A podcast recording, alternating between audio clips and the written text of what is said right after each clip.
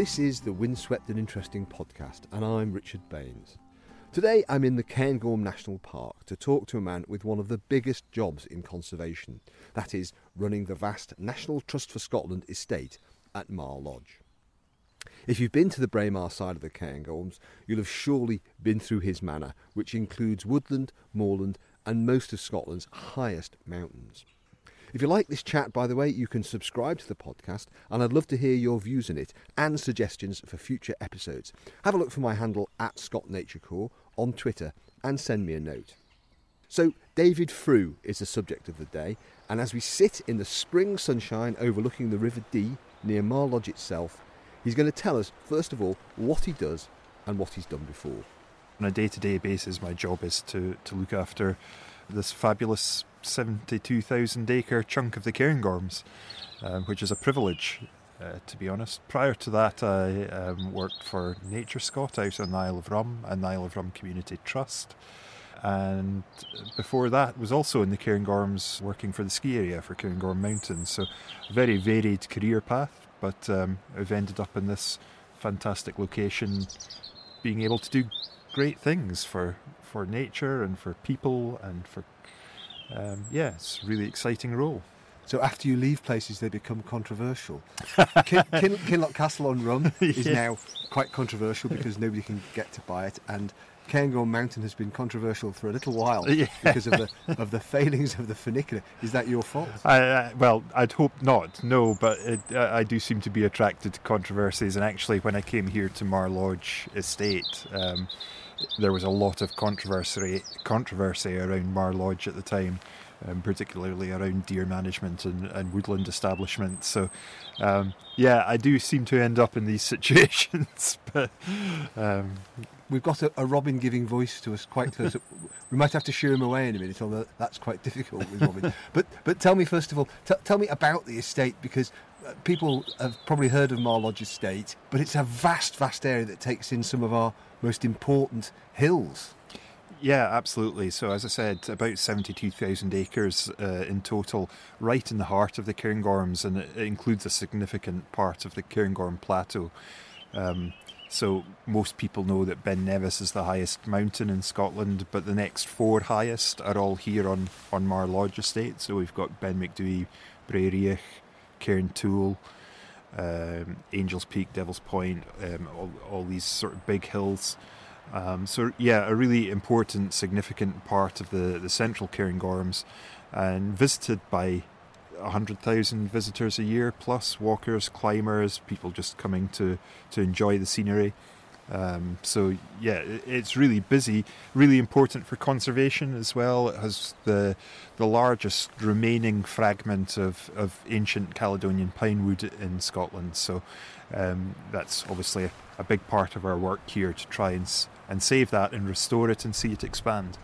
A lot of things that are quite a big deal there. You've got the you've got the longest lasting snow patch on your patch. I think, we, we, we do, yeah, the Sphinx uh, is also in Mar Lodge, yeah, up in a Corrie and Braeriach. So, um, yep, and lots of people going. Uh, people seem fascinated by these sorts of things, you know, records, things that last a long time. But from where we're sitting um, just now, it's a long way to get there. it's a long, long walk in. Um, but yeah, right through the the centre of the Lairig Ghru, it cuts through the, the heart of the Cairngorms, really. Um, most of the Lairig Ghru is on, also on Mar Lodge, Mar Lodge Estate. The snow patch is just a, a signifier of the fact that it's probably the biggest area of alpine ground, the biggest area of long-lasting snow. Yes, it is, and um, you know that that habitat up on the top of the plateau is unique in the UK. It doesn't exist anywhere else. Um, it is changing. Um, the f- effects of climate change we're seeing, we're definitely seeing here in Mar Lodge and the the snow patches aren't lasting as long as they used to. That's that that's the the biggest problem. We all, I mean, we're looking at some snow patches on the other side of the valley here at the moment. That you know, the, that high plateau uh, in years gone by would have been covered in snow for months and months at a time, whereas now it's not. It's much more erratic. So, so yeah, things are changing, but it's a fantastic habitat. As I said, unique in the UK, um, and we're we're privileged to have it on our doorstep. you have the, the duty of looking after it, the task of looking after it, and one of the most significant things that you and the trust has done in the last two decades is uh, reducing the deer numbers. This is this is quite a big deal. Tell me tell me about that. Let, us have the let's have the shorter version because it's a very long story. But but tell me tell me about that. What's happened and what what effects it's had.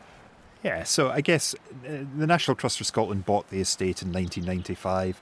We always had the um, ambition to restore the Caledonian pinewood um, by reducing deer numbers. Uh, they'd been allowed to, during the Victorian times in particular, deer numbers had been allowed to explode across this area.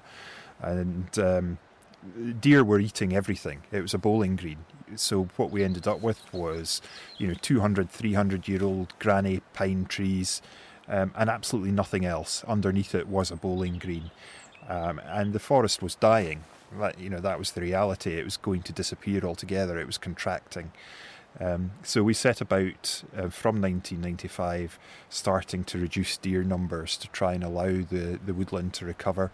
Um, it was a long, slow process. It was difficult. The, you know, there's no getting away from that. Um, 2008, we really upped the effort on deer management, and from sort of 2010, 2011, we started to see the results of that, and and some, you know, 10, 12 years later, uh, it's now exploding. I think that it's it's it, the woodland is now expanding at an exponential rate.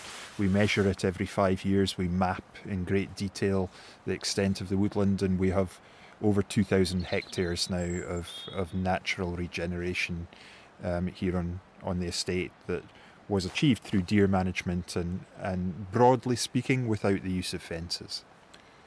So that's 2,000 hectares. You've obviously got a very large area of, of, uh, of alpine ground where you wouldn't expect tree growth, but you've also got other areas where you're not, you haven't got so much tree regeneration. So what's going on there? Yeah, so the um, out in the west of the estate, south and west of the estate in particular, there's um, large areas where the seed source has disappeared altogether. There are there are no trees um, whatsoever, and uh, those those areas are more challenging in some respects. A because of their remoteness, but also because of land use around them uh, and neighbours' objectives, which mean higher deer numbers. Um, over the last few years, there is, there's become an, a, a degree of urgency, however, to, to deal with some of the, the habitats out there.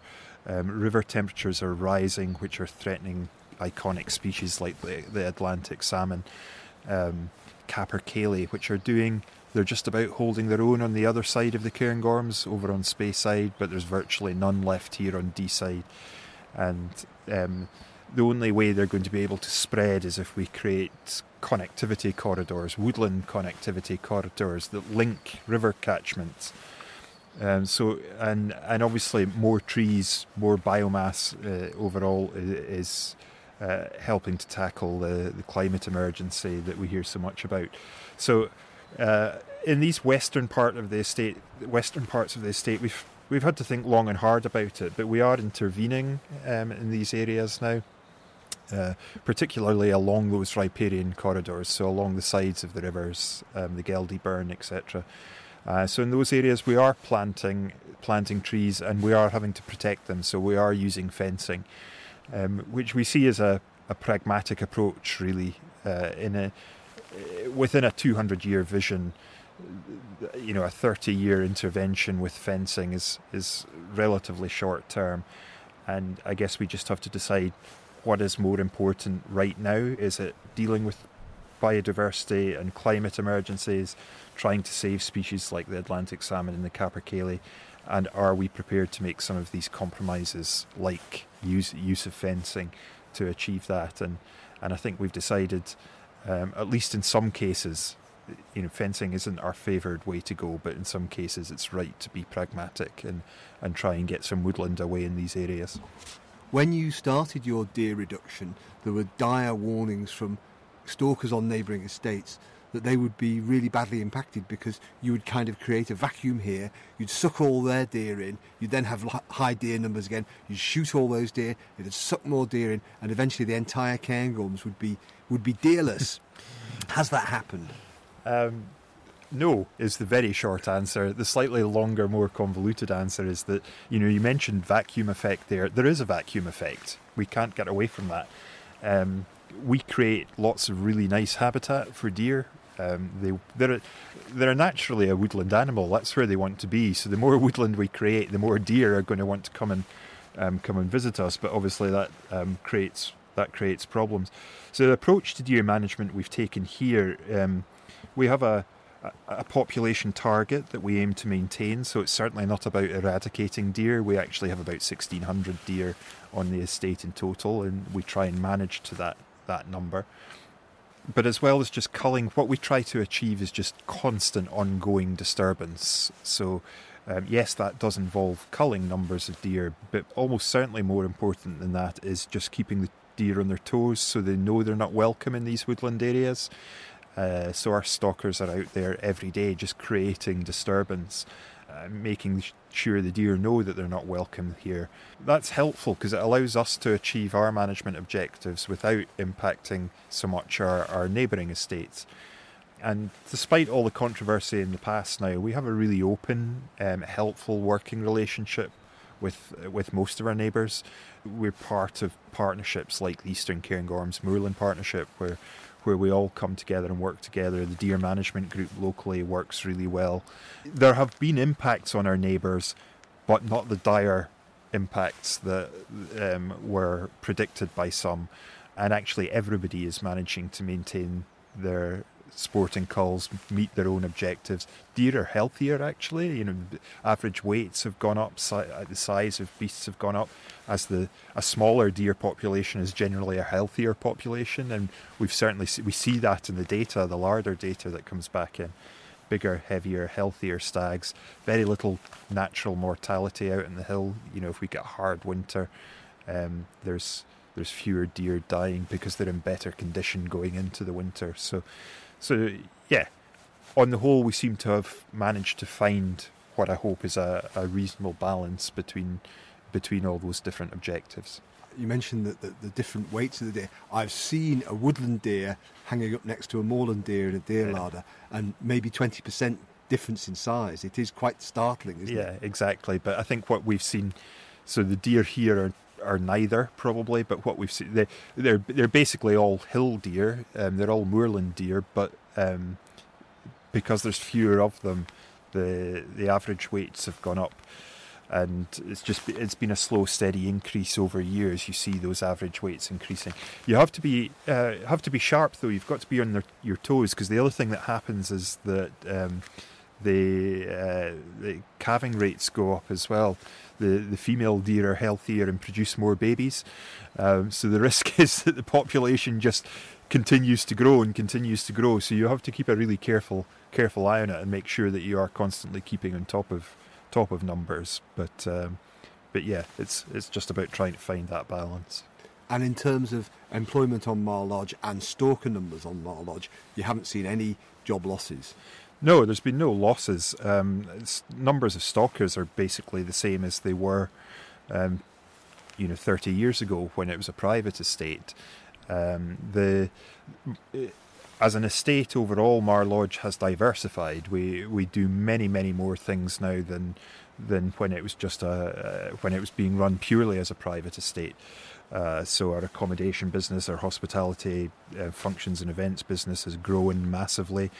Um, we employ rangers to look after people. You know, we started talking about the the high hills and um, and but we also have visitor hotspots like the Linn of Dee and the Linn of Quoich, which attract thousands of visitors every year, and we employ rangers to look after those people uh, and make sure those those places are looked after and they look after the people. Um, the we employ ecologists, you know, all all sorts of dis- different people. So, I think in numbers terms, the the permanent staff complement at Mar Lodge 30 years ago was about 16 staff, and we have 21 permanent year-round employees um, uh, on our on our books today, and many many more seasonal staff on top of that. So. So yeah, overall the employment mix has changed, but the stalking component of that has remained static, and overall we've increased employment numbers. So I'd argue that what we do is is good for um, good for the local economy, good for jobs, um, and actually keeps places like Braemar ticking over and going. And you have retained the traditional paid for stalking with taking out clients. Yeah, absolutely. Um, there's kind of a complicated story behind that, but um, but yeah, we we aim to let about hundred sporting stags a year, which is quite a big number. Um, you know, if you look at what what other estates let, it's it's quite a big commercial um, stalking enterprise, uh, and we do that really successfully. We have a target. You know, we let about hundred days. And we expect our uh, uh, return on that to be 80 to 100 sporting stags. And we, we've never failed to meet that. We've always delivered that sporting cull, and it provides really, really important income for the estate. How much does a day stalking a stag cost here? Um, it's about seven hundred pounds for a day, seven hundred and fifty pounds, something like that. So yeah, it's um, it's not a cheap day out, but when you consider what goes into that, um, I think it's it's fairly reasonable, and I think deer management for us overall is still a is overall is a cost. Um, we managed to offset a fair chunk of that cost through our let stalking and venison sales. Venison's a fantastic product, and all our venison here goes into the food chain, it goes to supermarkets, goes to game through game dealers to restaurants, hotels, and things. So, um, and all of that generates income. You're listening to the Windswept and Interesting podcast. Would David like to organise a cull of tourists? Stay listening to find out. We'll be back in one minute. So that's dealt with the deer management side of things, which has been very, very important here. But uh, Mar Lodge isn't just about deer management. You've got an awful lot of other things. You look after the accommodation, you look after all sorts of other things. But in the outdoors side of things, peat restoration has become a very big deal here, hasn't it? Yeah, absolutely. We are currently two years into a four year planned, initial four years of work um, that we plan to do. So uh, we're doing about £2 million worth of peatland restoration work over the course of those four years. And that's a mixture of uh, blocking drains uh, through to dealing with peat hags and micro erosion and some really big erosion gullies that have developed over over years and years and years. So primarily that's about locking up carbon and um, helping fight the battle against climate change. But uh, already from the work that we've done, we can see it's bringing huge benefits in terms of biodiversity. The range of invertebrates, plants, etc., that are using those sites anecdotally is already growing, and uh, we're just starting a, a, sort of detailed monitoring program to look at that now as well. So, um, so that we can quantify some of these benefits. The peatland restoration is great. Everybody that's involved in land management in the uplands um, seems to be able to coalesce around it, which is quite unusual. We always seem to like to disagree about things, um, but yeah, all, land land managers from across the spectrum, be it private estates, conservation orientated estates, whatever, everybody is co- can coalesce around peatland restoration. It seems to be a really positive thing to do, and it has benefits for for, for all sorts of wildlife. What we're already noticing, I guess, is that. Um, there's you know, lots of talk about management of grouse moors. Um, let's go there, shall we? well, okay, if, if, you want to. Um, but you know, grouse is more and more difficult. We're seeing um, black grouse, for example. Obviously, they do. They're not a. We don't shoot black grouse in Mar Lodge at all. They're and they are generally in decline. They're really struggling, and that's probably climate change related. But red grouse are in trouble as well, quite frankly. Um, you know, there hasn't been a really good grouse season in the Highlands of Scotland since about 2017. Um, all sorts of reasons for that, but elsewhere you you also have problems with heather beetle and what have you. But when you restore the peatlands, what's really obvious is the di- diversity diversity of plant life and insect life um, just really quickly expands, it explodes, and, and all of these things provide alternative foodstuffs for birds like grouse. So if your moorland is affected, you know, an attack of heather beetle or something, um, wiping out what's thought of as the primary food source for grouse, you do some peatland restoration work, and you've got a whole load of alternatives there. So, um, yeah, and then wading birds out on the moorlands as well. So you know, dunlin and golden plover and all these species, we're already seeing marked increases in their numbers in the areas of moorland where we've we've carried out peatland restoration. So a whole host of benefits from carrying out that work, really.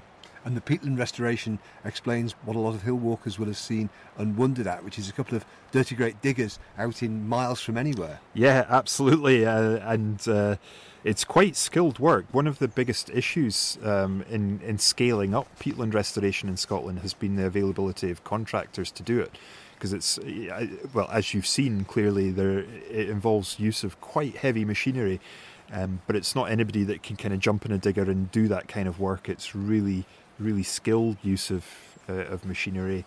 Um, and without doubt, over recent years, the, the, you know the availability of those skilled contractors has limited the amount of, of work that can be done. So anybody who fancies a bit of peatland restoration work should get themselves on a course. Absolutely, yeah. And growing the contractor market is is a really important part of what we collectively need to do to ensure that we can tackle across Scotland, you know, all the peatland restoration work that needs to be done because uh, there's lots of it. There's, you know, we could be at this for quite a long time. quite a few, quite a few hundred years, I suspect. So, dear Pete, um, you were talking to me earlier on about willow.